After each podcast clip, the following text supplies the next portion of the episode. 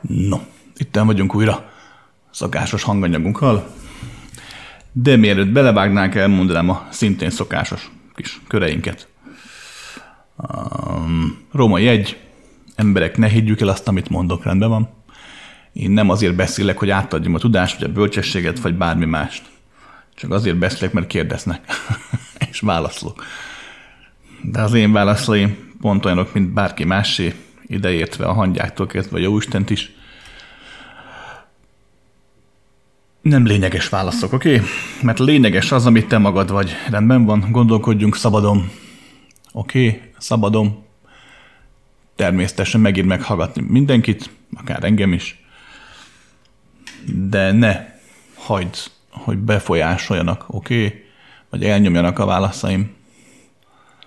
Hagyjad, hogy felemeljenek, és a saját magad válaszai felé segítsenek rendben. Római kettő. Igyekszem egyszerűen beszélni, nem mindig sikerül, de próbálom a idegen szavakat kerülni. Um, meglátásom szerint sokkal jobb, hogyha mindenki érti azt, amit mondok, mint sem, ha úgy lesz valami hitelesebb hogy van benne néhány latin vagy ógörög kifejezés.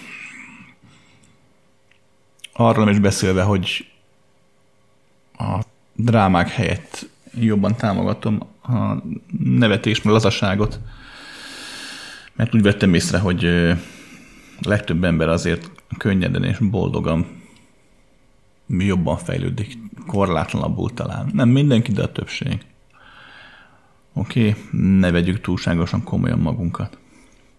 Római 3. Um, ez egész ingyen csináljuk, ezt az egész YouTube felvételt, meg mindent.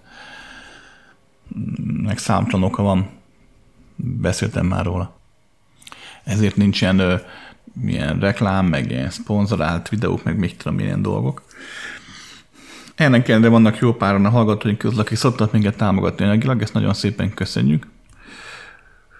Úgyhogy nagyon szépen köszönjük Attilának, Borbálának, Évának, Rozáliának, Anzeának, Katlinnak és Magdolnának, hogy nem csak a pénzükkel, de a figyelmükkel és a bizalmunkkal is támogatnak mindannyiunkat, és segítenek mindannyiunknak abban, hogy itt lehessünk. Na és akkor um, kaptam egy levelet, egy e-mailt, volt az e-mailnek a címe, hogy vagy száz kérdés. Meg is ijedtem le tényleg, és az illető így kezdte, kedves Krisztián, ne jegy meg a levél cím ellenére, nem száz kérdést tartalmaz, csak sokat. Többen tettük össze, olyan kérdésekről van szó, amelyeket egyrészt már itt ott említettél, csak számunkra nem voltak világosak a válaszok, másrészt pedig nem. Azért mertem ilyen sokat küldeni, mert szerintem a kérdése többségére elég egy egyszerű igen vagy nem válasz. Köszönettel. Nem száz kérdés van tényleg, de jó sokat kérdeztek a fiúk, lányok, úgyhogy ö, belevágunk. Oké. Okay. Um, hogyan tudsz válaszolni a tőled időben és térben történő eseményekről szóló kérdésekre? Um, Következőt kell megérteni. Alapvetően határtlanság van. A létezésben nincsnek korlátok. Ez csak úgy lehetséges, hogyha számtalan mennyiség korlát van benne. Tudom, ez egy első pillanatra ellentmondásnak hangzik, az is, de a létezés végtelen csak így létezhet, és így is létezik. Önmaga ellentmondásában alkot egységet, egyfajta örök változásban állandó. Innentől fogva az, hogy mit érzékelsz éppen, mit fogsz föl éppen, mit élsz meg éppen, az mindig az adott dimenziós korlátaidnak köszönhető. Például itt az anyagi világban, a Földön, ugye az idegrendszerednek, a szemed felfogó képességének, a füled felfogó képességének, a bőrödnek, és stb. elmédnek korlátai azok. Ezek a korlátok nem negatívak, hanem ö, tényszerűek, tehát, hogy épp, hogy a szemed milyen színeket tud felfogni, akkor neked a világ olyan lesz, hogy az elméd hogy képes értelmezni a létezést, neked a világ olyan lesz. Mm, nagyjából ennyi.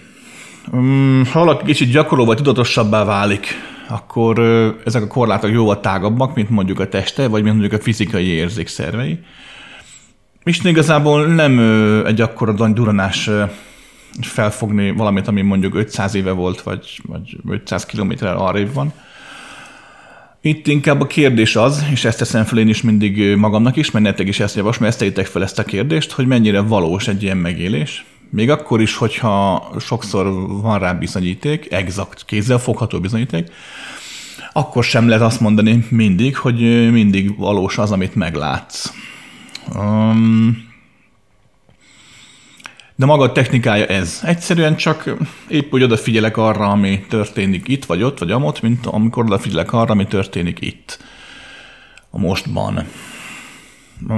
Nem látok úgy, ahogy tehát az 500 évvel ezelőtt dolgokat nem látom úgy, mint ahogy most ott látom, tehát sokkal inkább ilyen felvillanásszerű képek vannak, sőt az este többségében sokkal inkább spontán az egész, tehát amikor kapok egy kérdést, akkor spontánul odafigyelek, és akkor az úgy jól működik. De unatkozom, tegyük föl, bár sem unatkoznék, és itthon ülnék a, az erkélyem, vagy a fotelban, és elkezdenék figyelni Mátyás udvarára, sokkal macerásabb lenne az egész, illetve sokkal pontatlanabb valószínű. A túlzott nagy akarás megölni az, az elme, meg az ego akarása megölni a folyamatot. De maga a technikai része ez. Újra mondom, nem egy akkora vászizdász tehát nem kell ezt túlértékelni. Szerintem az emberek jelentős része spontán, öntudatlan módon megcsinálja, amikor ö, álmodik, vagy amikor ö, ébren van, és csak úgy fantáziál valamiről, vagy amikor most csak hirtelen van egy ihlete. Nagyon gyakran láttam ilyet, hogy hogy egy, egy, egy ruhatervező vagy valamilyen tervező ember kit lát valamit, pedig azt hirtelen ott megjelent egy 600 évvel ezelőtti helyen, és onnan merített az itletet. Van egy festő ismerősöm, az állandóan portrékat fest, és az este 90%-ában nem tud róla.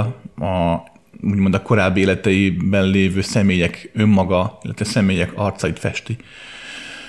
Tehát um, mondom, ez nagyon sokaknak megy. Oké, okay? tehát így működik maga a technológia része, de zárásként um, ne vegyük készpénzek, amiket mondok, jó? Inkább, ha érdekel, akkor saját magad tanulj meg, saját magad így rá fókuszálni, vagy felfogni más időket, más tereket. Bár megjegyzem, hogy ha jelenben nem vagy itt határtlanul és pillanatról pillanatra, akkor nem nagyon tudsz lenni máshol sem. Bocsánat, csak lejtettem a tollat. Úgyhogy nálam is így volt, és szerintem másoknál is így alakult, hogy ha a jelenlét mint olyan megszületik, akkor, akkor ez a képesség is megjelenik, mert az elme és a logikus gondolkodásmód ellenére, ha jelen itt jelen, akkor jelen lesz máshol is.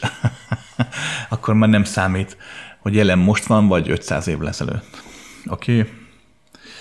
Igaz-e, hogy David Copperfieldnek vannak különleges képességei? Nem. David Copperfield bűvész. Bár meg ez egész különleges képesség, hogy nagyon okos, nagyon értelmes, nagyon jó showman, jó elő tudta magát adni. És nem csak az ilyen illúzinista, meg mentalista és egyéb dolgaira gondolok, hanem amúgy is, mint egy színpadi jelenség, abszolút ö, különleges. De, hogy írtad később, ö, látom a kérdésekben, nem egy parafenomén, vagy nem egy mágus. Trükkökkel dolgozott, olyan trükkökkel, amit bárki elsajátított, megcsinálhat. Ez igaz az összesen ismert illúzionistára és egyéb a bűvészre, bár a bűvész nem annyira szeretik már, már használni a többség. Ezek trükködnek a jelentős része technikai jellegű, tehát nem kézügyesség, hanem megfelelően összerakott gépek, fények, illúziók és stb. Onnan tudom, hogy, hogy a David Copperfield például nem volt vagy ha volt is, nagyon jól elrejtette, mert lehetséges, hogy titokban nagy gyakorló feketőves mágus, de szerintem nem az. Tehát vagy elrejtette, mert sok év ezelőtt, olyan 20 év ezelőtt, amikor, amikor volt egy, akkor, amikor nagyjából így bekerült hozzánk szerintem, kb. vagy valahogy illetett 20 éve, amikor nagyon a csúcsán volt a pályának, akkor volt egy ilyen felvétele, ahol, ahol láttam a drótnak az auráját. Tehát nem magát a drótot, mert azt nem lehetett látni, mert prof el volt rejtve megfelelő háttérléses fényekkel, de a, az auráját láttam. Tehát ebből gondolom, hogy nem valószínű, meg, meg nem tűnt olyan embernek, aki valóban varázsló lenne, úgymond. Oké. Okay. amikor látsz egy ilyen embert interneten, vagy itt ott, ott aki tényleg lehetetlen tűnő dolgokat csinál, akkor azt egyszerűen élvezd. Tehát nem kell megfejteni a trükköt, mert csak elveszi az élményt. Oké? Okay? Tényleg nácik az ukránok? Van egy pár fura kérdés is. ne, nem. Na, na. Kezdjük az elején. Ha reálisan gondolkozol politikáról, vagy bármiről, ha képes fel reálisan gondolkozni objektíven, amire mondjuk legtöbb ember, sőt, talán az emberi elme egyáltalán nem is képes. De ha legalább próbálsz reálisan gondolkodni, tehát a tényeket akarod látni, és nem pedig a, az elme, vagy épp a, az érzelmek, emóciók és egyéb ö, ilyen vágyak és elvárás halmazok viszképét.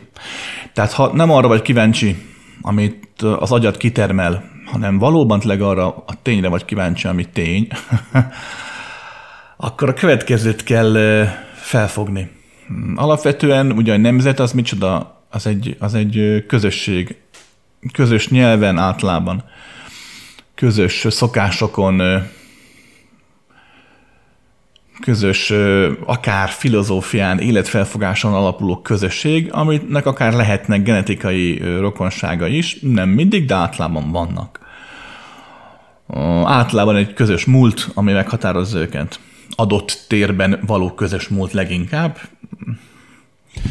Magyarán, magyarán az ilyen közösségnek létrejön, és ez így normális, így természetes teljesen egyértelmű, hogy ezen közösségek létrejöttének vannak pro és kontra, vannak előny és vannak hátrányai.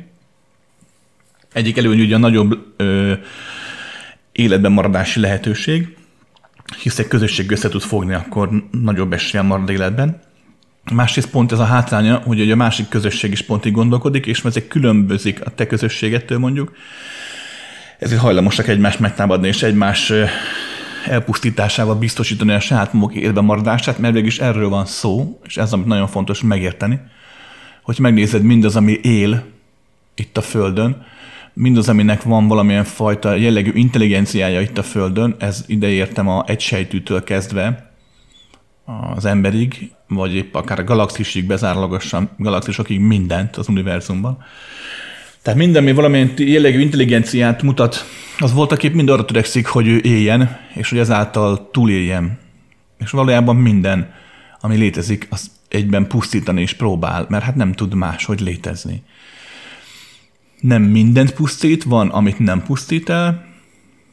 Ugye, tudjátok, van az a kis madárka, mindig kicsipegett a krokodil fogai közül, az oda megtapadt maradék cuccokat, húsokat, csontokat, hogy a krokodilnak ne legyen szúvos a foga. És a krokodil mindent megesz, csak ezt a madárkát nem. Tehát, hogy hogy minden, ami létezik, az valamilyen szintű pusztítással próbálja önmagát és a nemzetét, a faját, a rasszát biztosítani arról, hogy a jövőben is ott lehessen, hogy holnap is ott lehessen.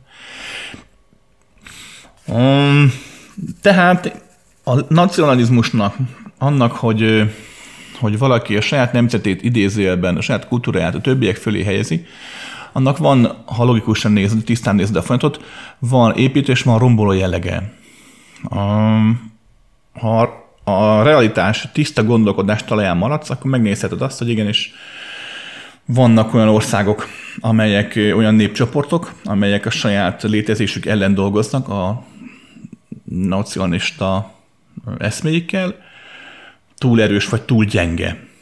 Ez nacionalizmus. Például, ha most mondjuk egy pár példát, mit tudom én, megnézed a németeket, vagy a svédeket, akkor ugye az, az öngyilkos nacionalista politikájuk náluk túlságosan gyenge, ugye a saját kultúrájuk, ugye hát nézzük a németeknél van egyfajta öngyűlölet megfigyelhető a kultúrájukban. Nem, most teljesen egyértelmű, hogy általánosságon beszélek, tehát vannak szélsőségek, oké, tehát egyértelműen van német neonáci, meg van, aki nagyon fantikus, és van olyan német is, aki meg szó szerint ki is mondja, hogy gyűlöli a saját németségét, mert gyűlöli. Tehát ez a két szélsőség, de összességében nézve valahol megfigyeled a németetnél megfigyeltem Európában mondjuk ez a fajta, ez a fajta majd, hogy nem kollektív öngyilkosságba hajló hozzáállásuk a világhoz. Um, és svédeknél is. Bár a svédek ugye most már kezdenek ébredezni, de hát na mindegy. Van ugye nézd meg, vannak természetes nacionalista hozzáállások, amik egyensúlyból lévőnek nevezhetőek. Um, például mondjuk a portugál, vagy a francia, szó-szó, dánok, osztrákok. Ha megnézed, ezek a nacionalista népcsoportok, magyarok is ilyenek amúgy, um, úgy működnek, hogy próbálják a saját nemzetüket uh, előre tolni, tehát inkább a saját nemzetüket törődnek, mint sem másokkal, de nem akarnak hátrányba hozni másokat sem. Tehát nem úgy állnak a fénybe, hogy másokat eltaposnak, hanem mások mellé akarnak beállni a fénybe. Ez a fajta nacionalista szemléletmód abszolút építő jellegű, és pont középen, középen van. Ha nézed, vannak más népcsoportok, akiknél ez nacionalista hozzáállás erősebb. Például mondjuk, mondjuk Izraelben, ugye, a zsidóságé, egy-egy afrikai országban, araboknál Irán például, akik ha nem is feltétlenül a saját népcsoportjuk, nemzetük, inkább egy eszme okán, de mindenképp, mindenképp előrébb helyzik magukat bizonyos más népeknél, nem feltétlenül azzal a szándékkal, hogy a másikat csak elpusztítsák, hanem inkább azzal, hogy ők mindenképp, mindenképp, mindenképp nyerjenek, mindenképp győztesüljenek ki az idők vérzivataros hullámaiból, ahogy ilyen költőjén fogalmazzak. Mhm, tehát itt már, itt már beszélsz arról, hogy esetlegesen ezek népek neked talán túlságosan nacionalisták. Aztán aki még jobban, például az ukránoknak a nacionalizmusa is ide sorolható, vagy akár a japánoké,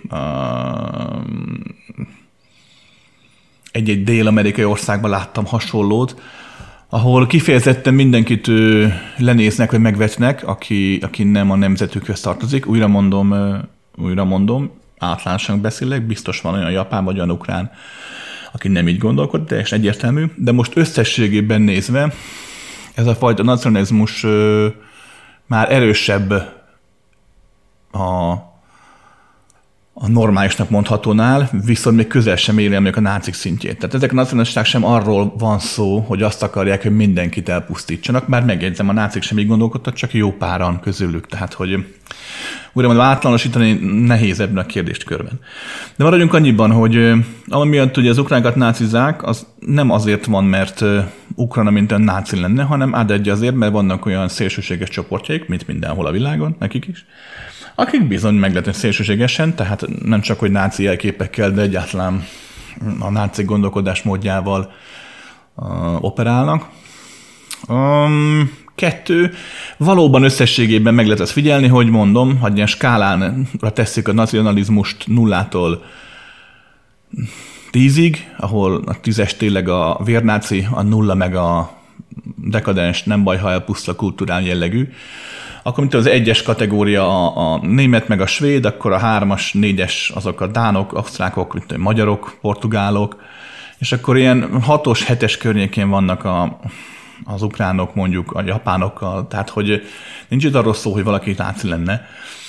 De tény és való, hogy abszolút majd, hogy nem soviniszta jelleggel állnak a világhoz, és valóban azt nem lehet letagadni, hogy valóban voltak olyan atrocitások itt az elmúlt néhány év alatt, az elmúlt tíz év alatt, ahol bizony, bizony Ukrajnában csak azért, mert valaki orosz volt, vagy magyar volt, vagy tatára csorolhatnám, azért nem egyszer, nem csak, hogy megverték, vagy jogilag hátrányba került, hanem akár meg is ölték. Hát ez, ez igen, ez egy ilyen dolog. És itt most nem is arról van szó, hogy nácik az ukránok, vagy nem. Sokkal inkább az itt az egészben az érdekes, hogy ezeket a fura, tehát tényleg valóban túlságosan nacionalista megnyilvánulásokat a világ egészen addig tudta, és, és nem szerette és az ENSZ-nek külön listáján voltak ezért az ukránok, amiket műveltek a kisebbségeikkel. Majd ahogy a háború megindult, úgy miért lesz neki elfelejtette, az ENSZ ugye levette ezt a listát. Tehát inkább ez itt a probléma, hogy, hogy a világ ennyire álszent hazug módon áll ez a kérdéshez. De újra mondom, nem, mm, szóval az egy tévhit, ez egy orosz propaganda, hogy minden ukrán náci. Jaj, dehogy. Dehogy. De tény, hogy vannak nagyon szélsőséges arcok, és az is tény, hogy hogy bizony, hát mint a legtöbb ilyen nemzetnek, aki ilyen komoly önértékelése gondokkal küzd, egyértelmű tény, hogy, hogy átesnek túloldalára. És az egész világnak meg akarják mutatni azt, hogy ők mennyire vannak és léteznek. Tudod, amikor valaki élet át elnyomnak, mert középszerű volt mindig is, az egyszer csak ez kitörés, akkor mindenkinek be akar bizonyítani, hogy nem az. Úgyhogy, úgyhogy igen, emiatt valóban voltak és vannak túlkapások most is, de hát figyelj, egy háborút vívó országról beszélünk, bárki bármit is mondjon, egy háborúban nem szokott lenni. Könnyelület, vagy éppen becsület nagyon, nagyon ritkán. És a jog például, meg a törvény, meg a papír, meg a szerződés, az az első, amivel a háborúban a ott lévő katonák kitörlik a popsiukat. Tehát senkit nem érdekel, amikor az életér harcol, senkit nem érdekelnek a szabálya. Oké. Okay. Valóban léteznek egy gyík emberek. Úgy nem, ahogy gondolod. Tehát ahogy itt a neten, legalábbis ilyeneket nem találkoztam. Én találkoztam, ezt nem hazudtam, sőt, hát találkoztam nem tudom én, másfél milliárd évvel ezelőtt, nagyon rég egy másik naprendszer, másik univerzum másik sarkába. Emlékszem egy olyan bolygóra, ahol ilyen gyíklényszerű szárnyas, tehát szárnyak is voltak. Az repkedtek, de ezt most nem tudom biztosan, mert mikor az ember egy a múltban réved, akkor nincs mellette egy óra, ami visszapörgeti az időt, tudod. Régen volt egy rajzfilm gyerekkoromban, egyszer ott hol nem volt, volt egyszer az ember, és abból volt mindig ez, hogy mutatták ott az őskort, és akkor volt egy ilyen óra, egy ilyen vicces óra a tévé sarkába, és az pörgött visszafelé, meg előre mutatván, hogy éppen ahol járunk, időszámítás előtt mennyivel. Na valóságban nincs ilyen, tehát valahogy lehet érzékelni az idő múlását, de, de nem tenném rá nyakamat, meg másét se. Tehát nem tudom most meg pontosan megmondani, hogy az 5 milliárd évvel ezelőtt volt, vagy 3,5 milliárd, vagy másfél milliárd, rég. De de emlékszem ilyenre, de ezek nem azok a gyík emberek, illetve szerintem ez a bolygó már nincs is. Van egy olyan érzésem, amikor ráfigyelek, hogy jelenben így nem létezik már ebben a formában. De ilyen gyík embereket nem láttam, nem, tudok róla, amit itt a, a különböző ilyen fórumokon beszélnek, hogy alakkot tud váltani, és akkor belopakszik, mint nem tudom, Vilmos herceg a palotában, és akkor átváltozik a palota sötét termében, és akkor ott nem tudom én, gyíkoskodik. Tehát ilyet nem láttam, valaki látott ilyenről, vagy tud ilyenről, akkor nyugodtan írjon rám. Oké. Okay. Valahol megölték a Lady Diana-t. Amúgy meg. Igen. Tényleg bufó zuhant le Roosevelt-nél. Igen, nem is egy, hanem legalább kettő. Uh, létezik a Loch Nessi szörny? Nem. Legalábbis, ha létezik, akkor előlem is jól elbújt. Nem, nem, nem létezik. Az a klasszikus Nessie, az nincsen. Létezik-e a Bigfoot nagyláb? Um, mondhatnám, hogy igen. Tehát valóban van egy olyan humanoid ö, ö, létforma itt a Földön, ami, ami nagyon ritka, és csak tényleg olykor-olykor lehet látni. Kihalóban van, tehát nagyon kevés példájáról tudunk. Um, ne, sokan azt mondják, hogy intelligens, meg hogy saját kultúrájuk van a Föld alatt, erről én nem tudok amiről nekem tudomásom van, azoknak az intelligenciája valahol egy, egy főemlős majom, illetve egy ember között van, tehát egy tehát nem mondanám őket szuperintelligensnek, de az állatnál úgymond okosabb, tehát valóban nehéz behatárolni antropológiai szabályok szerint, hogy hova lehetne sorolni. De igen, van egy ilyen, valóban valóban egy az embernél jóval magasabb erőteljes testalkatú emlősről beszélhetünk. Igen, igen, igen, igen, igen, de nem nevezném hát, nagy láb, és nem rossz, igen, mert nagy darab. Oké, okay, de ez nem olyan misztikus logám, ez pont úgy egyfajta létformája itt a létezésnek, tehát semmi extra. Oké, okay, de valóban van egy ilyen életforma, tudunk róla. Tényleg vannak tibeti mágusok, és ezek tényleg parafenoménok? Um, oh, egyrésztről nem. Tehát amit gondolnak a tibeti kolostorokról, a jelentős része marketinges egyáltalán. Kettő, vagy igenis vannak olyan dolgok Tibetben a kolostorok mélyén, olyan képességet lehet tanulni valóban, amelyek túlmutatnak a, a normál nyugati felfogás, a nyugati gondolkodásmód normalitásán. Tehát, mint ahogy egy nagyon komoly jogamester is mm, le tudja lassítani nagyon a szívverését, vagy képes arra, hogy bevesz egy méregkapszulát a szájában, és annélkül pörgeti végig a testén, hogy megemészteni. De hát ezek nagyon-nagyon-nagyon-nagyon-nagyon-nagyon ritkák. Um, a Tibetben is így van. Tehát azokon a helyeken, ahova te be tudsz menni Tibetbe, ott, ott nincs ilyesmi. Szutrákat tanulhatsz, vagy ezt aztán az tibeti dolgokat régről, ha tudnak még egyáltalán, mert Tibetre ugye a buddhizmus az erőteljesen átlepedett. Um, összességében nézve ne várd azt, ha eljutsz ide, hogy majd mindenhol levitáló um, palástos alakokba fogsz belebotlani, vagy aurlátokba, vagy sorolhatnám, vagy olyanokba, aki villámot tud lőni tekintetével. Nem nagyon vannak ilyenek. Um, néhány éve kicsi hazánk egyik legismertebb ilyen nagy ilyen gyógyító, látnoki nagy csoportja, iskolája szembesült azzal, hogy, hogy hát ugye, mit tudom, a nagymester kivitte őket, a magyar nagymester a idézőbe tibeti nagymesterhez. és bementek a tibeti kolostorba, és akkor ment a tanítás, ment minden, de hát a tibeti nagymestert senki nem látta, és akkor a magyar nagymester azt mondta, hogy azért nem látják, mert hát a tibeti nagymester őt úgy tanítja, hogy telepátiával adja a, a tudást át neki, és őt nem kell, hogy lássák, majd ő, a magyar nagymester, majd ő megmondja itt a magyar tanítványoknak, akik nagyon komoly pénzekért kimentek le Tibetbe, a kolostorba hogy mit üzen a nagymagymester, és aztán valamelyiken tanítvány magyar tanítványt elbóklászott, és ott elkezdett beszélgetni a környébeliek, és kiderült, hogy semmilyen tibet nagymester itt nincs. Ők nem is tudják, hogy maguk itt kisadák innen Magyarországról, mert egyszerűen csak arról van szó, hogy a kolostornak azt a részét ők kiszadták adni bérbe, és akkor lehet ilyen rendezvényeket szervezni. Úgyhogy, na tehát legtöbb ilyen misztikus tibetológ, én nem mondom, hogy szélhámosság, de ilyen kis huncutság. Oké? okay? Három. De újra mondom, tehát ne is ki a fürdővíz egy gyereket is, igenis vannak nagyon jó helyek Tibetben, vannak nagyon jó, okos, nagy tudású emberek, akik nem csak ö, úgy bölcsek, mondjuk, mint egy tudatos ember, vagy mint egy jelent élő lény, hanem tényleg van ö, kézzelfogható mm, misztikus tudások is. De ilyen nagybetűs, mágus villámlövővel nem nagyon fogsz összefutni. Um, valahol, valahol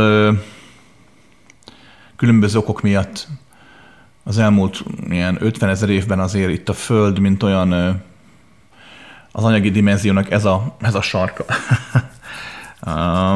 ez valamilyen szinten anyagi, sűrűsödött, tehát a tudatnak ezt a hatalmát, ezt a teremtő hatalmát nem elvette, de korlátozza, jóval erőteljesebben korlátozza. És nem csak a egyénekét, hanem mindenkiét. Magyarán egy olyan játszóterek alakított itt ki, hogy ne legyen az, hogy valaki képes legyen a saját tehetségével, mondjuk egyfajta mágikus tehetségével igába hajtani az egész földet. Volt erre amúgy példa, és ezért alakult úgy többek közt ezért is, hogy ez ne következhessen be újra. Magyarán, ha belegondolsz, mekkora, szóval milyen elképesztő nagy igazságtalanság lenne az valahol, hogyha az átlagember, az átlag, mint a 8 milliárd ember csak átlagember lenne, normális ember, és lenne egy olyan, aki meg egy szemöldök ráncolásával képes egy olyan, mit tudom én, villámot lőni, hogy meghal egy millió ember, mert neki olyan kedve van, érted? Vagy el akar fogni egy országot. Tehát ezért, hm, érted ezt? Valahol itt most egyensúly van. Hm, nem menjünk bele, hogy miért, mert ugye csak igen nem válaszolunk. Oké, tehát ez a kérdés az, hogy igenis van is, meg nem is van, de, de ne ezért menj ki Tibetbe, ha rám hallgatsz, hanem minden másért. És akkor könnyen lehetséges, hogy, hogy esetlegesen belefutsz valami ilyen alakba is, ki tudja. Egyetlen létezik-e a parafenomén, mint olyan? Úgy értem, hogy van olyan igazolt kísérlet, ami laboratóriumi körülmények között is megállta a helyét. Ó, ó igen, igen, igen, igen. A 60-as évek óta, sőt már 50-es évek óta elég masszívan foglalkoznak ezzel. És nem egy olyan kísérletről tudunk, ahol igenis abszolút tudományos, mindenféle csalástól elzárva, hogy ne, volt, aki levitált, volt, aki telekinézistre volt képes, és a többi, és a többi. Úgyhogy jó, persze, persze, persze, persze. Mielőtt megkérdezél, mert láttam később megkérdezed, de azt nem fogom felolvasni. Um, uh, én, én, nem vagyok, én nem vagyok ilyen, tehát én nem tudok bármikor trükköket csinálni. Tény, hogy olykor-olykor spontán véletlenek vannak, de ezek nem kozmikus véletlenek. Oké. Okay. De nem, nem számítok gyakorló parafeleménnek. Léteznek-e vámpírok? Nem. Legalábbis azok a vámpírok, akiket te gondolsz, a örökkélő, fehérbőrű, jó kinéző dögös csajok, vagy jó pasik, nagy drága kocsikkal. ilyen, ilyen nem tudunk. Nincs ilyen. Legalábbis a Föld ezen rezgés hullámain, időhullámain nincs. Nem lehetetlen, hogy vannak olyan más dimenziók, ahol hasonló mutáció kialakulhatott, mert miért alakult volna ki. De itt a mi földünkön nem tudunk ilyenről. Oké. Okay. Amúgy, ahogy mondta egy nagyon komoly irodalomban az író egyszer, hogy vámpirok igenis léteznek, gyerekeknek hívják őket. Persze csak viccelek. Um, miért tudod látni a jövőt? Um, Vele képességben tanultad? Nem, nem látom a jövőt, erre beszéltem jó pár felvétlen, hallgass vissza kérlek. Szerintem elég jól kifejtettem. Um, itt érdekes, hogy miért kérdezed, nem pedig azt, hogy uh, hogyan. Gondolom, arra gondolhatsz, hogy, uh, hogy miért van ez. Több olyan e-mailt kaptam, ami azt pedzegette, hogy uh, tehát valami igazságtalannak tartják, hogy miért van azt, hogy valaki látja, valaki meg nem. És ez amúgy abszolút igaz, tehát ebben egyetértek, hogy hogy valahol nem igazságos, persze. De hát az életem is igazságos. Kettő. Figyelj ide, ez egy nem is jövőlátás, ezt szoktam mondogatni, ez egy anomália. Épp az előbb mondtam, hogy valahol egyensúlyban most jelen pillanatra anyagi világon, hogy Isten igazából olyan mentális hatalommal senki sem rendelkezhet, amely nagyon komoly befolyásolást érhetne itt ebben a földön. Tehát nincs olyan mágus, aki berepülne az ukrán-orosz harcmezőre, és akkor felégetné, vagy az oroszokat, vagy az ukránokat, mert éppen másik csapatnak szurkol. Tehát, hogy a jövőlátás is egy olyan képesség lenne, ami nagyon elképesztő oda megváltoztatná a dimenzió mozgását, amit jelen pillanatban így nem tehetsz meg nem tehetünk meg. Úgyhogy ez egyfajta anomália szerintem, is nincs is nagyon értelme. Mm, úgy vettem észre, hogy akinek van valami ilyesmi, az nagyjából úgy áll hozzá, mint én is, hogy nem nagyon foglalkozik vele. Nem hirdeti magát, mint jós, vagy látnok, vagy nem, nem gyúr arra, hogy most akkor meglássa a lottoszámokat. Nem, nekem eszembe se jut. Amíg nem kérdez valaki, így nem, nem is nagyon foglalkozom vele ha van egy, egy felvonulásom, azt is inkább megtartom magamnak, azt is megmondom miért. Mert úgy vettem észre, hogy tudod, az emberek a hírnököt bántják. úgy vettem észre, hogy ha véletlenül elszólom magamat, akkor ha igazam lesz, akkor azért kapok, ha nem lesz igazam, akkor meg azért. És mivel mindig igazam van, ezért, ezért mindig kapok. csak vicceltem, csak vicceltem. Uh, létezik-e aura? Uh, hogyan tudod látni? Aura úgymond létezik, csakrástól mennyirestől, nagyjából úgy, hogy tanítják. Amint én fölfog belőle, az sokkal kevésbé annyira darabos, mint ahogy lerajzolják a rajzokon. Sokkal inkább fluktáló, változó, hömpögő valami, ami mind méretében, mind formájában nem állandó, nem statikus. Van csabb része is, de összességében inkább azt mondanám, hogy hogy ahogy egy ember megy mondjuk, um, sokszor egyfajta ilyen uszályként húzza maga után, tehát nem csak ezt a klasszikus tojásformát kell elképzelni körülötte, hanem mondom, hogy egyfajta úszáj megy maga mögött, vagy hogyha megy egy pasi, és jön vele szembe egy nő, és akkor a nő elmegy mellette, akkor a, ha a pasas nem is fordul meg, ugye, mert ott van mellette a felesége, de az aurája ugye a nőt követi, tehát a figyelmével kvázi követi, tehát az energia hullám rezgésekkel. Tehát, hogy, hogy valóban van az embernek olyan megnyilvánulási formája is, amely nem ehhez a térhez köthető, de valahol mégis. Az aurára is hat úgymond a gravitáció, illetve, illetve ezen dimenziónak különböző törvényszerűségei. Úgyhogy igen, igen, igen, van. Van. Majd egyszer, ha minden megy, akkor tartunk majd egy ilyen szeánszot erről az egészről. Nagyon sok kérdés kap mert az aurára, meg hogy hogyan lehet látni, meg mi egymás. Majd egyszer magyarázom, valakit érdekel, vagy megmutatom. Nem egy nagy vászizdász, csak gyakorolni kell. Gyakorolni kell. Jézus tényleg meghalt a kereszten? Mm, nem. A mindenféle blasfémia nélkül. Egy mondatban. Az a személy, akit, akit Jézusnak gondolnak az emberek, tehát azok azon embernek a tettei, ami különböző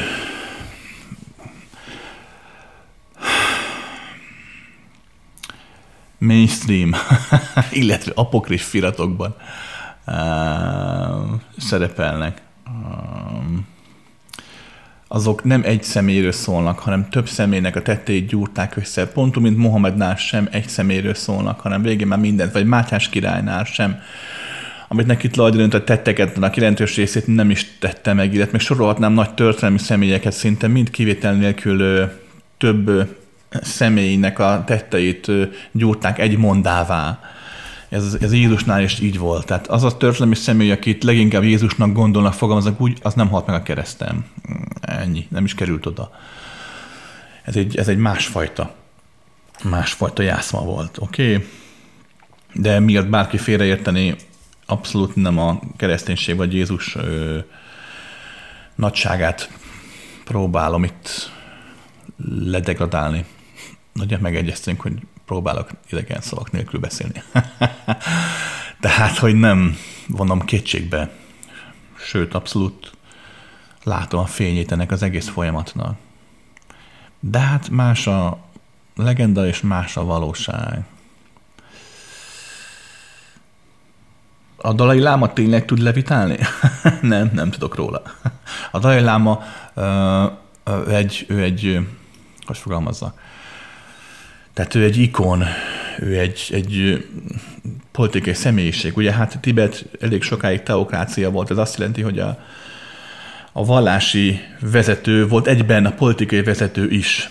Nem volt, sosem volt a Dalai Lama különösebben nagy képességekkel megáldva, milyen misztikus képességekkel. Aranyos volt, kedves volt, intelligens volt, de egyben politikus is volt, sokkal inkább képviselte az ország fizikai a nemzet fizikai érdekeit, mint sem a szellemiséget.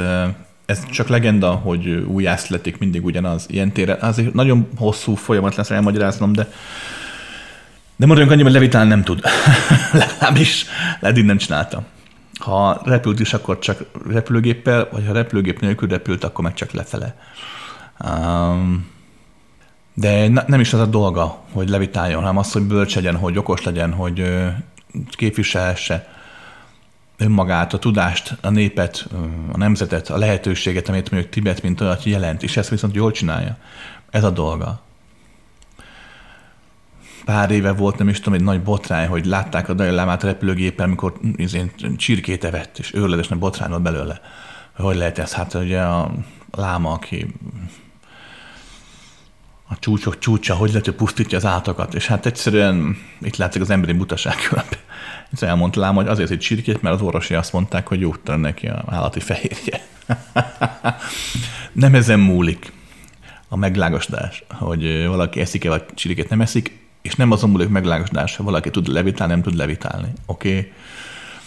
Tehát Dalai abszolút egy, egy jelentélő egyén, de nem egy, egy mágus, hanem egy vezető. Oké? Okay? Uh, azt hallottam, hogy te ebben az életedben voltál háborúban. Ez igaz? Majdnem. Nem a, a lövészárokban voltam, hanem olyan zónában, ahol háború zajlott. Igen, ez igaz. Hogy tudsz gyógyítani? Sehogy. Ezt gyakran elmondom, sehogy. Igen, és erre jönnek a többi reakciók, hogy de hát nagyon sokan mondták, hogy meggyúltak, hogyha ott voltak a közlemben, vagy megfogtam a kezüket, vagy mit tudom én. De ez nem gyógyítás. Értetek, emberek? A harmónia helyre állhat, de én nem gyógyítok. Hát most is nekem is fáj a jobb könyököm, nem akar az Istenek sem meggyógyulni. tehát, tehát nem vagyok egy gyógyító, rendben van. Az, hogy a harmónia olykor, hogy helyreáll, mikor ott vagyok, az csak egyfajta véletlen. Ha meg te is pont ott vagy, az meg a másik véletlen. És a két véletlen, az már ugye egyenlő egyfajta szándékos létállapot létrehozásával. Rendben van? Nem gyógyítok sehogy. Tényleg lehet emlékezni a születésre, vagy a babakorra? Neked mi a legkorábbi emléked erről az életedről? Lehet emlékezni, igen, ez valóban nem lehetetlen. Az emlékezés memória nem... Tehát ez nem az agy... Na, az agy kell hozzá, hogy tudja emlékezni itt a Földön, de valójában nem úgy van az emlékezés, hogy gondolják. Tehát nem az agyban tárolnak az emlékek, az agy csak egyfajta csatorna az úgymond emlékek létrehozásához, mert valójában az emlék nem a múlt, hanem a létrehozott állapot. Ó, oh, mindegy. Lényeg a lényeg, hogy igenis lehet úgy emlékezni, főleg a babáknál ez gyakran megesik, a fél éves, egy éves korokig szinte kizárólag kivétel nélkül az szokott lenni, hogy amikor a baba alszik, vagy félálomban van, akkor gyakran a testérnő kívülről is képes úgymond emlékezni. Tehát nem csak a fizikai érzék szervei dolgoznak, nem a füle meg a szeme, nem csak, hanem ugye tudod, mint olyan az átlényegítés folyamata közben azért nyújtogatja a csápjait, ugye élébe a testet, vagy így fogalmazzak.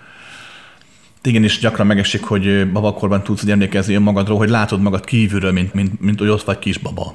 Ez nem azért van, mert befolyásolt a memóriád, mert láttál egy filmet, és összekevered a két képet, az ott látott kisbabáról, és önmagad emlékének hiszed, bár ilyenre is van példa, de összességében nézve is lehet emlékezni, persze babakorra is, jó pár ember elő tudja hozni hipnótisban például ezen kori emlékeit. Mm.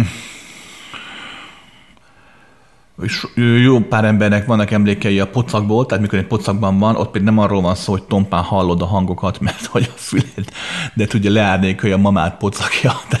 Tehát, és nem is ilyen az emlékezés. Nekem a legkorábbi emlékem a, az a, a maga a születés, illetve van emlékem a, a, ha ehhez a, a test, vagy ehhez a formához kötődvén. Van emlékem arról, amikor amikor négy-öt hónapos lehetett az anyám, és otthon van.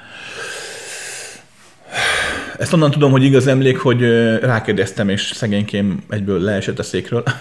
Ezt én honnan tudom. Rájött, hogy a szegény gyerek nem normális. Úgyhogy igen, igen, tehát ezek visszaigazott emlékeim vannak, persze, persze.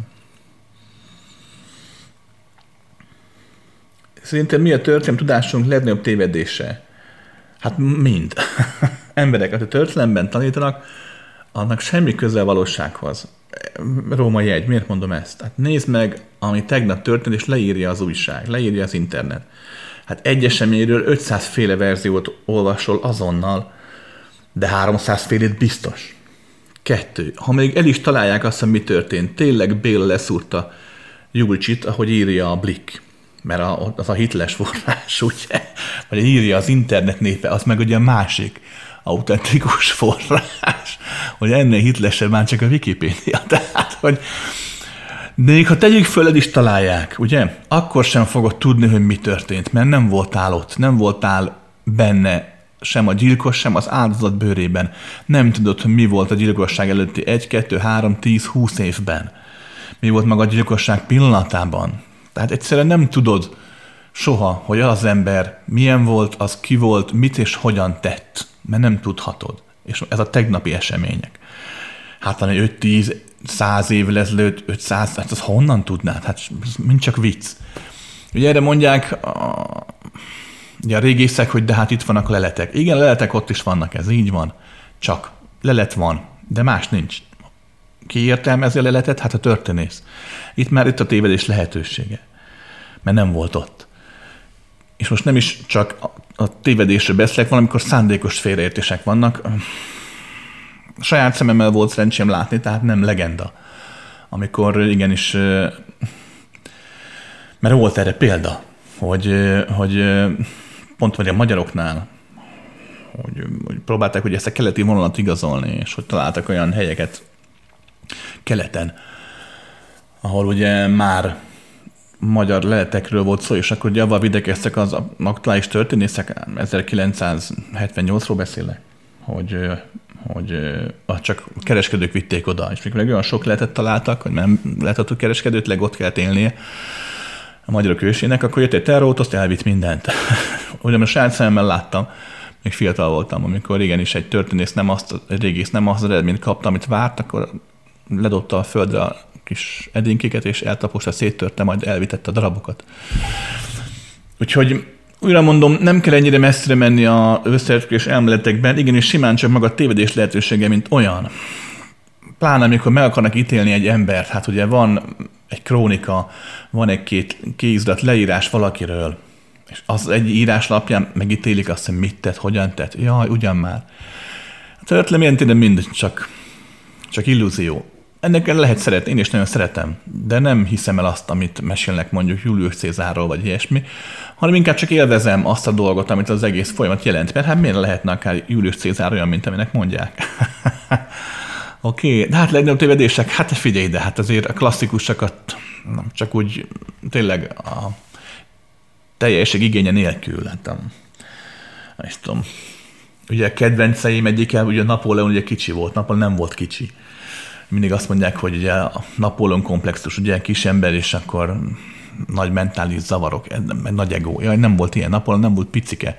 Csak mindig ilyen két méter magas testőrkel vette magát körbe, hogy ne tudják messziről lelőni. Úgyhogy azért látszott messziről kicsinek. Um, vagy magyar vonatkozásban, hát igen, a Dugovics Titus, hát ő se létezett, én ezt mindig is tudtam, hogy nem volt ilyen, de hát hm.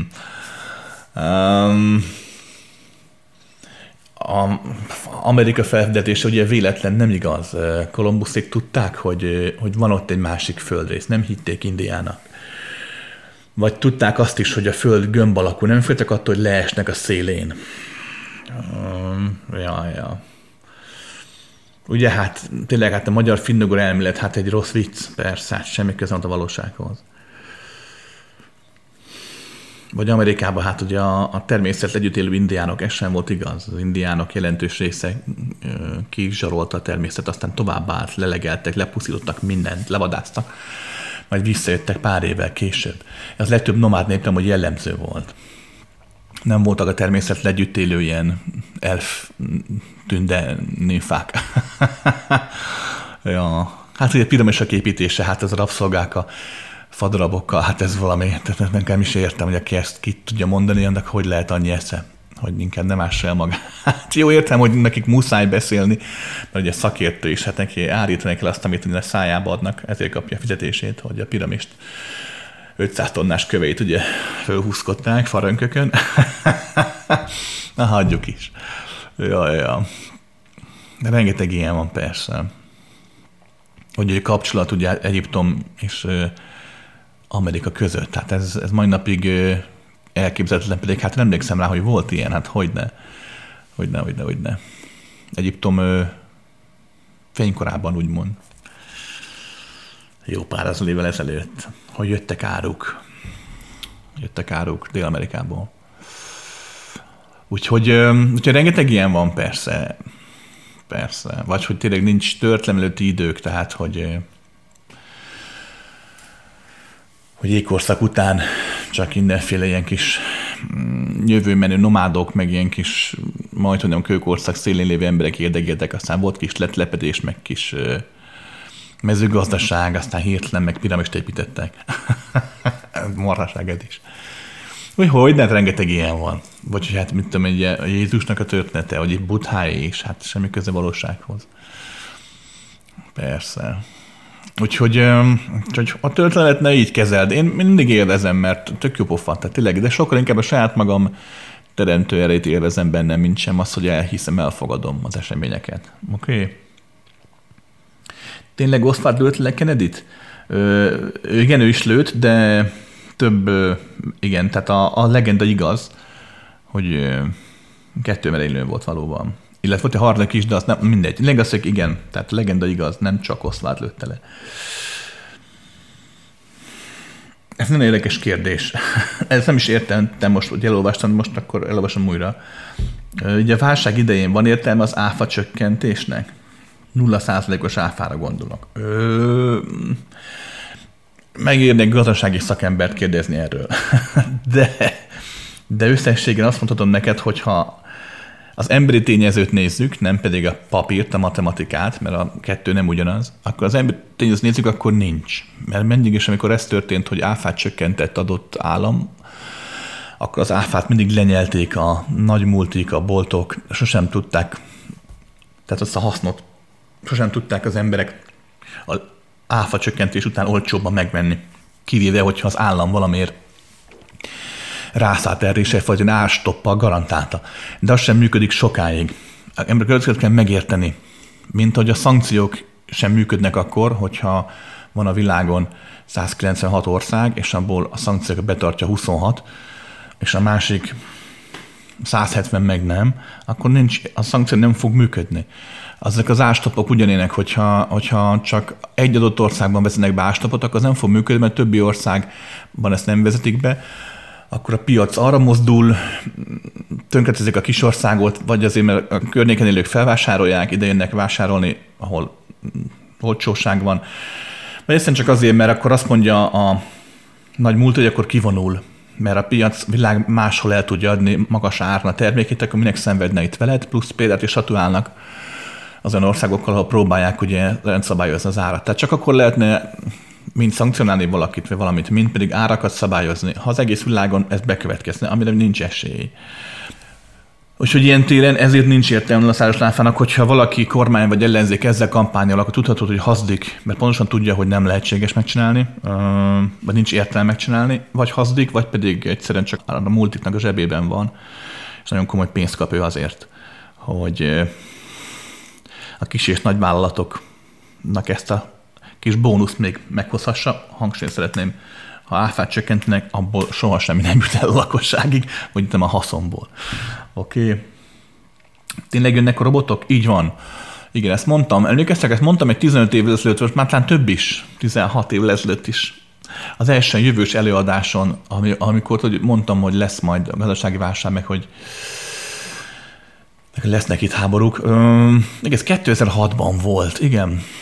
Igen, igen, igen, igen. Mikor próbáltam mindenkit meggyőzni arról, hogy ne vegyen föl hitelt, ilyen svájci van alapút, mert hogy baj lesz belőle. 2007-ben? Hát látod, már nem is tudom. Na mindegy.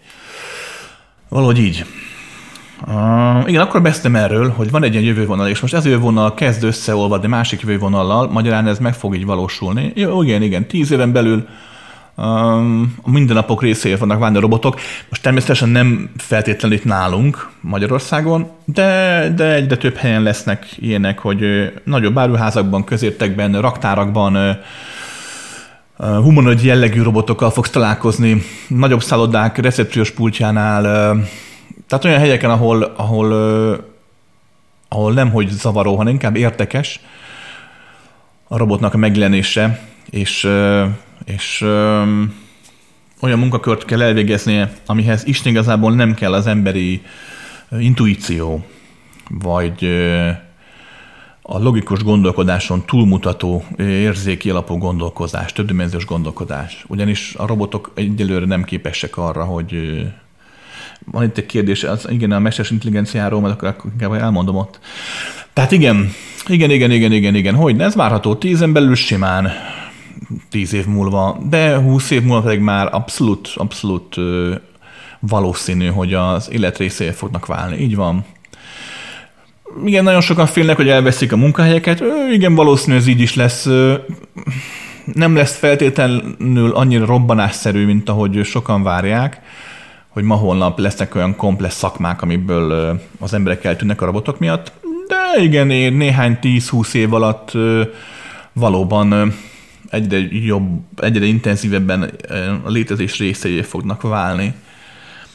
Rengeteg különböző oka van ennek, hogy miért, vagy hogy miért ilyen lassan, vagy hogy hogy merre, hány méter, most nem menjünk bele, de igen, igen, igen lehet számítani. Tehát, hogyha valaki nek van pénze, akkor gondolkodhat egyfajta ilyen jellegű befektetésben, mert okosan, tehát nem az ilyen garázs cégekbe kell fektetni, aki azt mondja, hogy adj 300 millió dollárt, és akkor én leszek a következő Tesla, mert ez általában nem igaz. De, de például tudtommal a Tesla is szépen halad a maga robotjaival, még persze bőven van csiszolni rajta, de hogy, hogy ők is komolyan gondolják ezt, úgyhogy igen, igen, igen, igen. Hát nézzek, ha belegondolsz már a, nem is tudom, 70-es évektől már a autógyáraknál legtöbb munkát, hát ilyen robot jellegű dolgok végezték. Tehát, hogy jó, nem volt egy humanoid, de akkor is maga a technológia az egyfajta program nyelv által irányított, gépiesített embert nélkülöző, max csak felügyelő szinten működő dolog volt, úgyhogy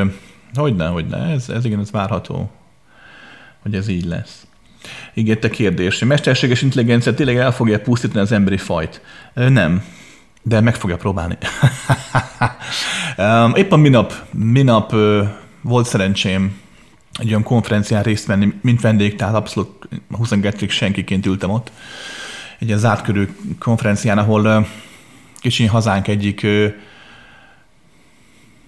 mm, nem is hogy fogalmazhatnék, hát csoportja, vagy annál azért több, mert tehát állami szinten támogatott csapata a mesterséges intelligenciában olyannal foglalkozott, és hogy nagyon komoly előadások voltak, és csak a felén tudtam ott lenni, a többit nem, de el kellett jönnöm, de nagyon jó szakemberek és nagyon komoly adások voltak el az egész kérdésről, mind a politika, a gazdaság, a katonasság oldalára lefedve ezt az egészet, hogy maga a mesterséges intelligencia olyan mit jelent, hogy halad előre, hogyan kell fölkészülni. Tehát egy nagyon komolyan foglalkozik, nem csak Magyarország, tudtam az összes úgymond fejlett, fejlett állam nagyon komoly pénzeket öl bele a mesterséges intelligenciába, úgy gondolják, amúgy helyesen, hogy a mesterséges intelligencia jövő. A következőt fogom most neked össze, összefoglalni egy percben, hangsúlyozom, nevet komment mondok, de elgondolkodni megér rajta. Nagyjából az van, amit én is gondoltam, hogy jelen pillanatban a mesterséges intelligencia az nem mesterséges intelligencia, csak egy elképesztően fejlett program. Ugyanis, ahogy a szakemberek is elmondták ezen a konferencián, és nagyon tetszett, hogy ezt így fölvállalták, hogy az a fő gond a mesterséges intelligenciával jelen pillanatban, hogy nem tudja megfelelő kontextusban helyezni a dolgokat. Magyarán képes arra a mesterséges intelligencia, hogy bármilyen helyzetben alkalmazzon egy képességet, de nem tudja, hogy mikor, hogyan kell azt alkalmaznia. Tehát megtudja a mesterséges intelligencia azt, hogy hogyan kell a késsel vágni, de nem tudja megkülönböztetni azt, hogy most kenyeret vágjon, egy köldögzsinort, hogy ne halljon meg a baba, ne halljon meg a mama, vagy épp a anyának a torkát. Tehát ez a megfelelő kontextusban helyezés még nem mesterséges intelligenciának. Tehát az intelligencia még nincs benne a mesterségesben, csak a kapott adatokkal dolgozik, ugye az intelligenciánél egy fokkal több pont, amit ott mondtak a szakemberek is, hogy hát már megfelelő kontextusba kell helyezni a tudást.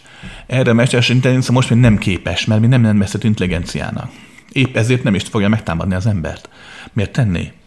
Hát csak a belé programozott adatoknak engedelmeskedik, az adatok felhasználásából dolgozik egyelőre.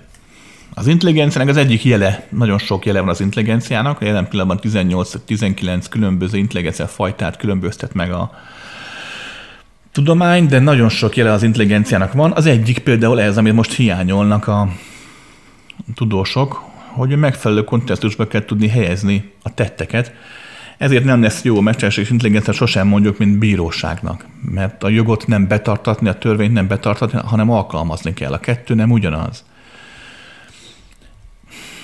Igenis meg kell nézni azt, hogy van egy eset, hogy akkor megpofoz valaki valakit, könnyű testi sértés, nem tudom, én kettőtől hat hónapig most mondtam valamit, de teljesen más az, ha egy két méteres izomhely pofoz meg egy 40 kilós nőt, vagy ha egy 40 kilós nő pofoz meg egy 5 éves gyereket, vagy ha 40 kilós nő megpofozza két méteres kigyúrt férfit, és a férfnek van igaza, de az 40 körös nő három gyereket nevel egyedül. Tehát itt igenis hiába mondjuk azt, hogy jog mindenki egyfrán vonatkozik, ez nem igaz, a jogot tudni kell alkalmazni, nem ugyanaz, hogy betartani papíron, feketén-fehéren. És meg sorolhatnám, tehát maga a mesterséges intelligencia, mint olyan, még nem intelligencia egyelőre. És ez a szerencsénk. Ugyanis mondtam az előbb valami kérdésre válaszolva, hogy minden, ami él és intelligensen nevezhető, az intelligencia pedig, pedig igenis sokkal szélesebb spektrumon mozog, mint hogy gondoljuk, tehát nem csak az ember intelligens, hanem igenis már a bogárkáknál lehet fölfedni az intelligenciát, már a sejt szinten van egyfajta intelligencia, egy sejtügyek szintjén, pabucsállatka, stb.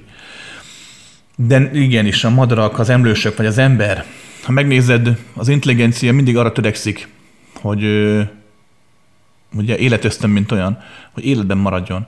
Nem tudsz mondani olyan intelligenciát, amelyik ne pusztítaná el a betétásait, ha úgy hozza a sors, vagy úgy hozza a helyzet, hogy életben maradhasson. Hát hogy ne? Nincs olyan. Minden intelligenciánk ez egyik ö, megnyilvánulási formája. Hogy az életöztömt, mint olyat képes kezelni, és ezáltal képes ö, tudatossá tenni. És most mondod, hogy igenis te nem vagy erőszakos, mert nem ölni meg soha senkit, ez így van, mindaddig, amíg mondjuk a saját életed nem lenne veszélyben, vagy amíg a gyermeked, unokád élet nem lenne veszélyben, a feleségedé vagy a férjedé. Önvédelemből, ugye, vagy mások védelméből, hát mindenki tud ölni. Mert hát az intelligenciára képes, hogy öljön. Úgyhogy igenis, ha mesterséges intelligencia intelligencia lesz, akkor nagyon gyorsan rá fog jönni arra, hogy az egyetlen betétása az ember. A túlélésének az egyetlen kerékkötője lehet az ember. És valószínű, hogy megpróbálja majd, hát persze, teljesen logikus. Meglátjuk, hogy alakul. Létezett-e Hermes Trismegistos, és tényleg nagy tudású mágus volt-e? A Hermes Trismegistos mint olyan létezett, de az alakját neki is több három alakból gyúrták össze, az egyik a legkorábbi, akinek csak a legendáját ismerték már Egyiptomban is, mert nagyon rég élt, mint ami 30 ezer évvel ezelőtt élt, most mondtam, hogy 25 ezer. Ő valóban képes volt egyfajta ilyen mágikus trükkökre, a másik kettő nem, ők csak nagyon okosak, nagyon bölcsek voltak, de létezett maga az alak, így van. A smaradtábla, mint olyan, tudod, a klasszikus hagyományok, valóban ezek egyfajta létező dolgok, de, de nem annyira voltak misztikusak, meg mágikusak, mint sem a hagyomány azt gondolja, de mindenképp egy nagy tudást takarnak, hogy ne. Hogy ne. De valóban a Hermes Trismegistos mint létezett, csak mondom, akit a történelem úgymond emleget, mint mondák, mint legendák alakjai, az nem egy, hanem háromból gyúrták össze. Rendben. Ez majd megfigyelhető ez a fajta érdekesség, mert a Krisztusnak alakját is háromból gyúrták össze, Buthát is, meg Mohamed, tehát többeknek is a a formáját három különböző alakból rakták össze. Hm, ez érdekes most, hogy belegondolom. Tényleg elcsatták két évvel ezelőtt a választás az USA-ban? Ezt csak azért kérdezem, mert ismerős ott volt az az eladásodon, amelyeket pont a választáskor tartottál, és akkor rákérdeztek, el tudtad mondani pontosan, hogy mi fog történni. Um, emlékszem erre, igen. Ja, amúgy persze, hát hogy hát ez de hát ez nem is volt kérdés akkoriban is, hát ez látható volt előre. Um, emberek, tudom, ez most furán hangzik, de hát mindig nevettek, amikor ilyen afrikai országban, vagy nagyon, nagyon fura országokban, diktatúrák országban ott szavaznak, és akkor a demokratikus szavazásnak az a vége, tudod, hogy 98%-a nyert az egyik jelölt, és akkor nevetsz, hogy na hát milyenek ezek, mert vagy csalnak be, ezek nálunk nincs ilyen emberek, de hogy nincs nincs olyan nyugati, keleti, semmilyen ország a világon, ahol ne csalnak a szal. Hát, hogy ne csalnak? Hát persze. Értsétek meg a következőt. Emberi tényező. Az ember az, ez egy mohó állat. Csak a tudatosság okán lehet nem mohó állat. Addig az hatalommániákus többek között, ugye életösztön vezérli, többet akar magának, még többet, még többet, még többet, hát persze, és ott vannak kivétlek, de a politikában nem a kivétlek vannak, hanem hatalommániákus nyomorultak. Hát persze, nem bántani akarom őket, hát jó pár cimborán van, aki a politikában dolgozik, és ha jó fej, meg minden, de attól még egy hatalommániákus, persze, hát ja, mindenki meg maga, maga baja, hát nem is probléma, nincs ez semmi gond. Csak tudjad, hogy nyugaton épp úgy minden máshol, hát persze. Az egyes államoknak a, ez a szavazatnál a biztonsági rendszert, ezt az egy, volt egy, már nincs meg a cég, azt hiszem, de egyik ilyen nemzetközi szintű ilyen szavazat ellenőrző cég volt, mindenhol őket, őket is hívták, ilyenkor több céget hívnak, több csapatot hívnak, hogy ellenőrzik a szavazatnak tisztaságát. És az a cég mondta azt pont a két évvel korábbi választásoknál, hogy az Egyesült Államok szavazati rendszernek a biztonság az kb. olyan, mint valamelyik a harmadik országbeli választási biztonság, tehát vicc az egész. Persze, persze, elcsalták. Nem tudom most mi lesz itt a félidősöm, mert ez nem akkora jelentőségű, aminek mondják, tehát ki tudja, mi lesz. Én nem mondjuk ezért csinálnám, hogyha én lennék, és valószínűleg ezt fogják csinálni ők is, hogy két év múlva, amikor lesz az elnökválasztás, akkor én valahogy a Biden-t megölném, én, mint politikus, nem én, mint Krisztián, vagy én, mint megváltó, hanem mint politikus. Miközben hajrában ölném meg, vagy úgy állítanám be a Biden halálát, hogy hogy feláldozta magát az ország. Én nem megmerényelném, mert nagyon kilógna a lóláb. Mit tudom én, belehalna valamilyen nagy munkában, tehát hogy annyit dolgozik az országért, hogy és ezért földobta a pacskert, és ez azért a végén csinálnám meg, mert, mert hát, hogyha a végén dobná be a bakancsot, akkor az nagyon, nagyon-nagyon sok szavazót hozna annak a csapatnak, a demokratáknak, mert hát ez mindig, mindig nagyon megdobja a szavazatokat, amikor valaki de beállítanak ilyen patriótának, hazafinak, hogy és aznak áldozta az életét. Mindegy, hogy mekkora egy disznó volt, vagy tök mindegy. Tehát én valahogy úgy ölném meg a demokraták helyébe, úgy letném meg, hogy egyfajta nem mártír, inkább csak egyfajta ikon legyen belőle, azonnal hozna egy csomó szavazatot. A visszamész nálunk is volt egy ilyen annak idején, Abszolút nem erről volt szó, tehát egyáltalán nem erről volt szó, nem volt ott merlet, meg semmi ilyesmi. Egyszerűen maga a tény, amikor ugye voltak a, talán a második ö, szabad választások voltak, 94, el nem is tudom neked pontosan megmondani. 98 talán? Nem, azt hiszem 94 volt. Uh, nem tudom. De mikor volt a, volt a hajrá, és akkor ugye a Hordula, akkori MSZP-s vezető, ugye balesetet szenvedett, és akkor mutogatták szegényt, és jött ki a kórházból, meg hogy vitték, és nagyon sok szavazatot kapott csak azért, mert mert hú, szegény. Van az emberekben egy ilyen, egy ilyen odállunk a bajban a fajtásunk mellé rezgés hogyha nem kell túlságosan nagyon megfeszülnünk. De hogyha tehetünk valami jót kevés munkával, akkor azt tesszük. Azt szeretjük tenni, mert az egónk szemében mi is felértékelődünk, illetve a többi ember szemében is felértékelődünk. És ezért az emberi ego szereti ezt a játszmát, hogy valaki kicsit elesett, akkor mellé állunk. És hogyha a Bidennek ott lenne a síró pityogott családja a képernyőn, mert bevállalnak három-négy fotót, ahogy éppen az utolsó leletével is még az usa küzd, akkor az azonnal, azonnal az egekbe repíten demokratákat. Halál ilyen téren sokszor hasznosabb, mint az élet. Elvis Presley sokkal több lemezt ad el így halálában, mint életében. az utolsó éveiben, mert ugye Elvis Presley annyira ugye úgy elvesztette a realitást, meg egyáltalán meg egy túllépett rajta a kor, már nem az ő zenéje volt a, a világuralkodó, hogy igenis nagyon jókor halt meg idézőjelben a menedzsereknek és egyáltalán azoknak, akik pénzt kerestek rajta.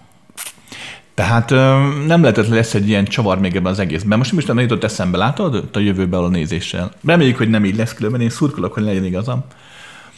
De nagy esélyt látok egy ilyen, egy ilyen fajta végkifejletre.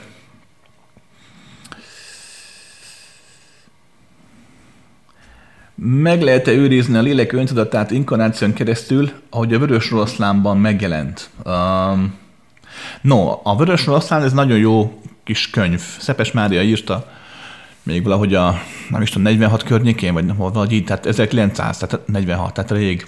Aztán persze be volt tiltva nálunk, majd 70-es évek végén, 80-as évek elején került elő újra. Ha jól emlékszem, akkor a Kuszka Péter írt hozzá előszót, aki amúgy egy nagyon művelt, jóképességű íróember volt.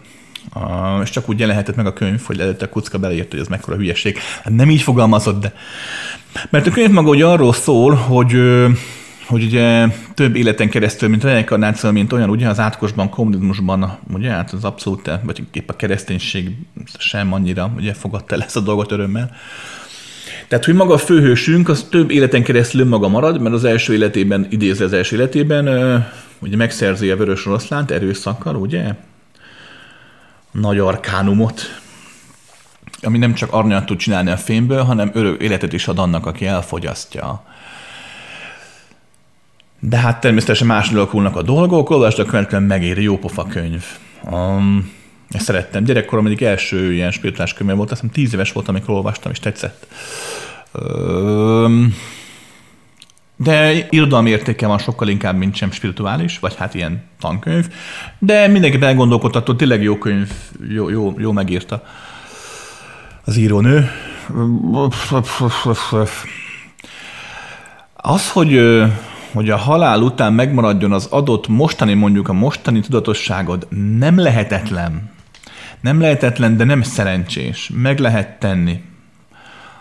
De azt is megmondom, miért nem szerencsés, mert ezt a könyvben is jól leírják, hogy ugye elveszi a, pont az élet adta lehetőségeket, elveszi azt, ha mindig önmagad maradsz. Gondolj bele, most mennyi fájdalom, szenvedés ért és az sosem fog elmúlni. Hát az eléggé vacak. Nem lesz sosem újdonság az életedben, nem lesznek új pillanatok, mert hát mindig ott lesznek az emlékek. Lesz testképzavarod, ha más testben, vagy más neműként, más ország, szóval nem, nem könnyű. Nem lehetetlen megcsinálni. Most így nézem a folyamatot, de, de sokdimenziós, sokdimenziós hatásokat kell összevarni egységbe, hogy így fogalmazzak, hogy ez összeállhasson, és újra mondom, nem tartom szerencsésnek, de, de nem lehetetlen. Következőt kell csinálnod, tudatosan kell meghalni. Ez azt jelenti, hogy végig kell figyelned a halálod folyamatát, mindenféle félelem vagy agodlom nélkül. Ez nagyon nehéz. Ha megvan, akkor a halálod után öm, egyben kell maradnod. Ez azt jelenti, hogy, hogy miközben zajlik egyfajta öntudatra ébredő fázis, ennek ellen kell tudod állni. Ez sem könnyű. Ez azt jelenti, hogy, hogy, hogy mindaz, ami történt az életedben, azt olyan szinten üresen, tudatosan kell tudnod nézned, tehát olyan szinten nem hathat rád, mintha nem is veled történt volna, mint hogyha egy már 500-szor látott filmet néznél újra. Ezt megint nem könnyű megcsinálni. És ha ez is megvan, akkor meg kell egyfajta nagyon erőteljes akarat ahhoz, hogy, hogy így egyben maradj, az maradja, aki most vagy, abszolút ezekkel a gondolatokkal. Utána pedig jó sok időt fogalmaznak, hogy rá kell tudnod szállni arra, hogy tudatossá tud tenni azt a folyamatot, ahogy mondjuk a, az anyagi dimenzióban a, a megnyilvánulásod létrejön. Direkt nem azt mondtam, hogy, hogy a tested megszületik, mert ez, ez csak egy fizikai leképezés. Itt megnyilvánulás, lenyomódás van, lenyomatok vannak. És azzal, ahogy a lenyomódás létrejön, tehát ahogy a test, mint olyan belép a térbe, azzal már a lélek, te is változol, hogy így fogalmazzak. Mindenki azt, hogy csak a lélek változtatja a testet, nem a test is változtatja a lelket, hisz a fizikai dimenzió hatással van a nem világdimenziókra, és fordítva, tehát mind a kétféle hatás oda-vissza történik. Um, tehát ez is megvan, akkor utána tudatosan össze tudsz hozni magnak egy olyan dimenzió szakadást, amiben nagy eséllyel megmaradnak az emlékek, és még akkor sem biztos, hogy nem csak emlékek lesznek. Megnézed, egy jó pár gyerek van, aki egyszer csak hat éves korában azt mondogatja, hogy ő repülőpilota volt 1942-ben, és hogy halt meg, és kiderült, hogy úgy is van, de általában az emlékek csak emlékek maradnak, tehát nem érzi át ugyanazt az életet pont úgy, ahogy akkoriban, sokszor nem is beszéli azt a nyelvet, amit akkoriban. Um, és általában az emlékek ilyen kamaszkorok körül is tűnnek, vagy nagyon meghalványulnak. De azt, hogy kvázi átmens magadat, úgymond letöltsd a mostani tudatodat egy másik dimenzióba, majd beletöltsd újra egy másik testbe, hogy ne változzon semmi, hát ezt nagyon-nagyon körülményes megcsinálni. De hát, ha neked ez a vágyad, neki feküdhetsz, de nem javaslom, mert rengeteg felesleges kört fogsz lefutni vele. De hát szabadság, azt csináltam, amit akarsz. Mm, hol is van? Egyszer azt mondtad, hogy valójában nincsenek szellemek. Ez igaz? Nem, nem ezt mondtam, de mondtam ezt is, nem. A folyamat sokkal összetettebb. Um, az, aki meghal, fogalmazzunk így, az általában nem marad itt. De van egyfajta öntudatra ébredt lenyomata mindennek és mindenkinek. Oh. Akivel össze lehet futni, aki képes arra, hogy emlékezzen rád, mint a, hogy az anyád volt, vagy apád volt, és tényleg érezni is fogod jelenlétét, mert hát ő az, csak nem ő. De ő. Na, igen. Tehát, hú, ezt egyszerűen el fogom magyarázni rendesen, bár mintha valahol, valahol, valahol erről beszéltem volna, valami felvétlen, talán több felvétlen is.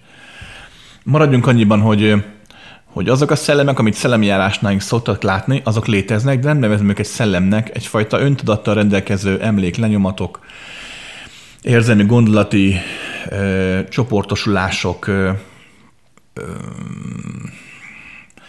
mintha valaki skizofrén és vannak tudod, különböző töredékei, ezek ugyanolyanok csak test nélkül, és sorolhatnám.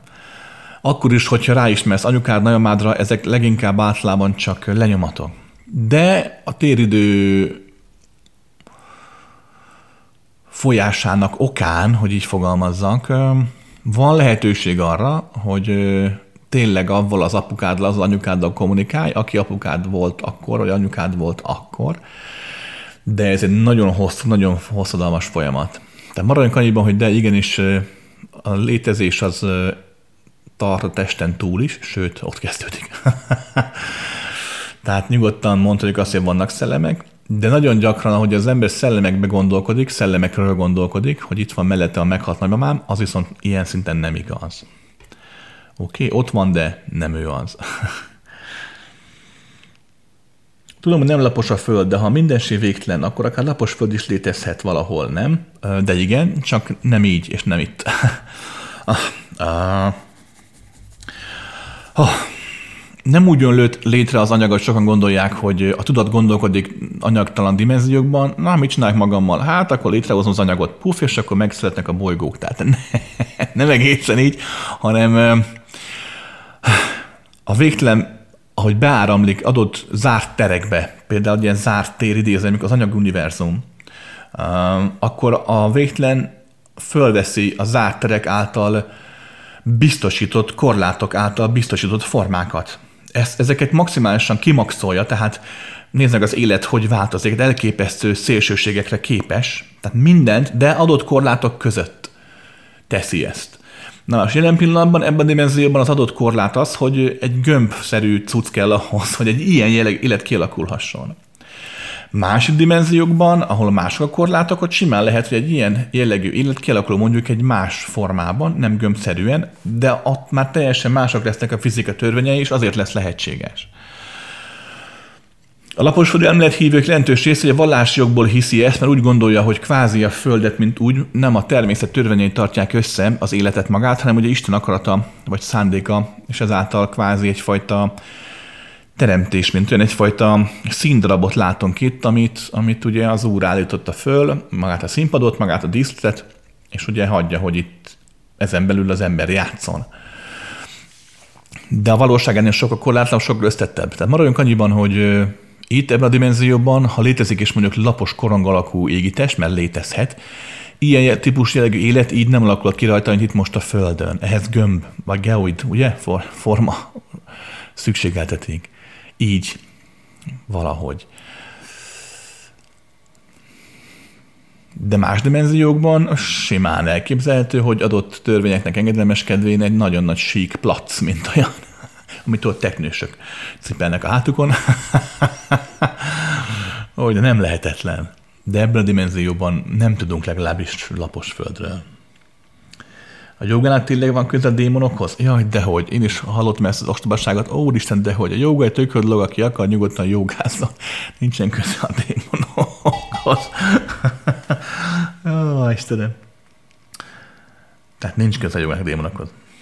Egyes elméletek szerint ezt az egész karmikus reinkarnációs ciklust és a hozzá tartozó túlvilágot egy másik dimenziós idegen faj hozta létre és tartja fent azért, hogy lelkeket itt a Földön a rabságban tartsa. Ez igaz? Nem. Legalábbis nem láttam ilyet. Pedig én tudok figyelni ezen reinkarnációs ciklusonról kívül is. nem láttam ezt így, ezt ebben a formában. Um, valóban ezt a fajta karmikus ciklus, nevezzük így akkor a szavaiddal élve, ez valóban egy, egy korlát, ez igaz. Mm, de nem egy rossz korlát, hanem egyfajta létezési korlát. Hát nem létezhetnek a dolgok korlátok nélkül. Hát ezt nagyon sokszor megbeszéltük, meg hát gondolkodj végig, hát nem lehet. A korlát önmagában nem rossz. A korlátozás az már lehet problémás, ez így van. De az sem arról szól, hogy, hogy itt mesterséges itt tartson téged valami más dimenziós UFO. Nem láttam ilyet. Um, meg hát nincs is rá szükség, mert a törvény maga, ugye, az okokozati törvény, az gondoskodik arról, hogy mindeddig, amíg nincs harmónia, addig a végtelen, mint olyan, itt cirkuláljon ebben a dimenzióban. Ismer a TikTokot? És igen, tényleg kémkednek rajta a kínaiak? nem ismerem a titokot, hallottam róla meg egyáltalán, de én tudom, nem vagyok egy nagy közösségi médiás, mert a YouTube-ot is csak azóta használom, mióta mm, két éve ugye fönt vagyunk rajta. Um, egyéb más ilyen cuccom egyáltalán nincs ilyen Instagram, meg ilyesmi, amit így nézegetnék, vagy nem tudok róla, hogy lenne. De hát persze, egyetlen kémkednek, hát mindenhol kémkednek. Emberek, mai világban a legfontosabb dolog az információ. Ugye úgy is hívják, hogy egy adat, mint olyan. Egyértelmű, erre épül föl a következő 20-30 év innovációi fejlesztése minden. Mm. És hát egyértelműen minden rendszer lehallgat. Um, persze itt is vannak szélsőségek. Nem hinném, hogy minden plazma tévében vagy LCD, vagy nem tudom milyen kijelzőben bele lenne építve egy olyan láthatatlan titkos kamera, ami azonnal figyel mindenkit. De el tudom képzelni, hogy lesz ilyen. De ilyen nincs. De egyértelmű, hogy, hogy persze hallgatózik mindenki. Figyelj ide! Mm, egy hónappal ezelőtt.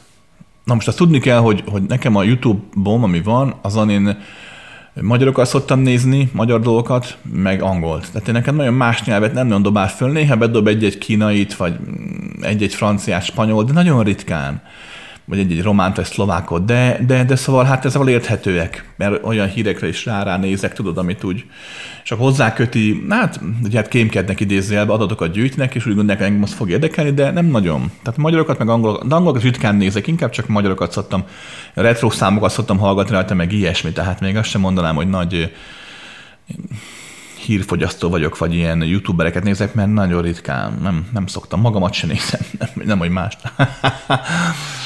Persze most túlzok, képbe vagyok, hát nekem azért szakmából is muszáj követnem a világ rezgéseit, de összességében nem vagyok egy ilyen nagy nemzetközi YouTube figyelő. Kb. egy hónapja Uh, van egy barátom, aki a születésnapja volt. A srác zsidó származású, valamilyen szinten tartja a hagyományokat, minimálisan, de valamilyen szinten tartja. Nem veszi őket túlságosan komolyan, de azért valamilyen szinten tartja és elmentünk kicsi hazánk egy leg, legismertebb zsidó éttermében vacsorázni, megünnepeltük. Mi, egy barátom, mindegy, szóval voltunk vagy hatan, vagy nyolcan, sokan. És ott voltunk, izé hozzájött, én ott a telefonon írtam valakinek SMS, valaki rám írt, én válaszolom egy SMS, stb. És uh, hazaértem, és aznap este bekapcsoltam a tévét, mondtam, hallgatok szerint a YouTube-on, és abban a pillanatban a YouTube soha nem csinált ilyet, sem előtte, sem azóta. Abban a YouTube feldobott egy csomó Héber feliratú videót. soha nem csinálta. Tehát a YouTube tudta, ugye Google fiók, stb. keresztül tudta, telefonált, tudta, hogy én a zsidó étteremben voltam most vacsorázni. Tehát nem arról van szó, hogy feltétlenül lehallgatnak, hogy gondolják, a, gondolják az emberek, bár szerintem arra is van igazság, hogy valóban képesek a telefonon hallgatózni, de ha azt nem is teszik meg, mert tegyük föl, nem annyira teszik ezt meg, azért elképesztően sok adatot gyűjtenek, és tudnak gyűjteni csak azzal, hogy mit nézel, mit csinálsz, hol vagy, hol jársz, hol fizetsz bankkártyával, hol, tehát ez egyértelmű persze. És most nagyon sokan mondják, hogy na és akkor mi van, hát ha azt megnézi valaki, hogy mit csinálok egész nap, hát legyen vele boldog. És így igaz, hát a legtöbb embernek ez nem annyira számít. De azért mégis. Mert ha belegondolsz, um, tehát ebből hoztában azért lehet probléma, hogy, hogy igenis tudják, hogy mire keresel a neten, milyen betegséget keresel rá a neten, és akkor ebből lehet gond, hogy tudják, milyen betegséget lehet. És akkor már, már simán behálózhatnak majd gyógyszerekkel, ami nem feltétlenül jó gyógyszer a számodra, csak ugye az adatot az a gyógyszergyár szerezte meg rólad, és ezáltal tehát valahol hosszú távon azért, pláne ha lesz egyfajta mesterséges intelligencia majd egyszer, hosszú távon azért ebből lehetnek problémák, hogy úgymond mindent tudnak az emberről, az egyénről. Azt is, ami az abszolút négy fal között, vagy abszolút magánéletében történik. Ja. No, hál' Isten, nem volt száz kérdés, de jó sok volt. Igyekeztem válaszolni rájuk. Több kevesebb sikerrel. no. Um, jók lehetek.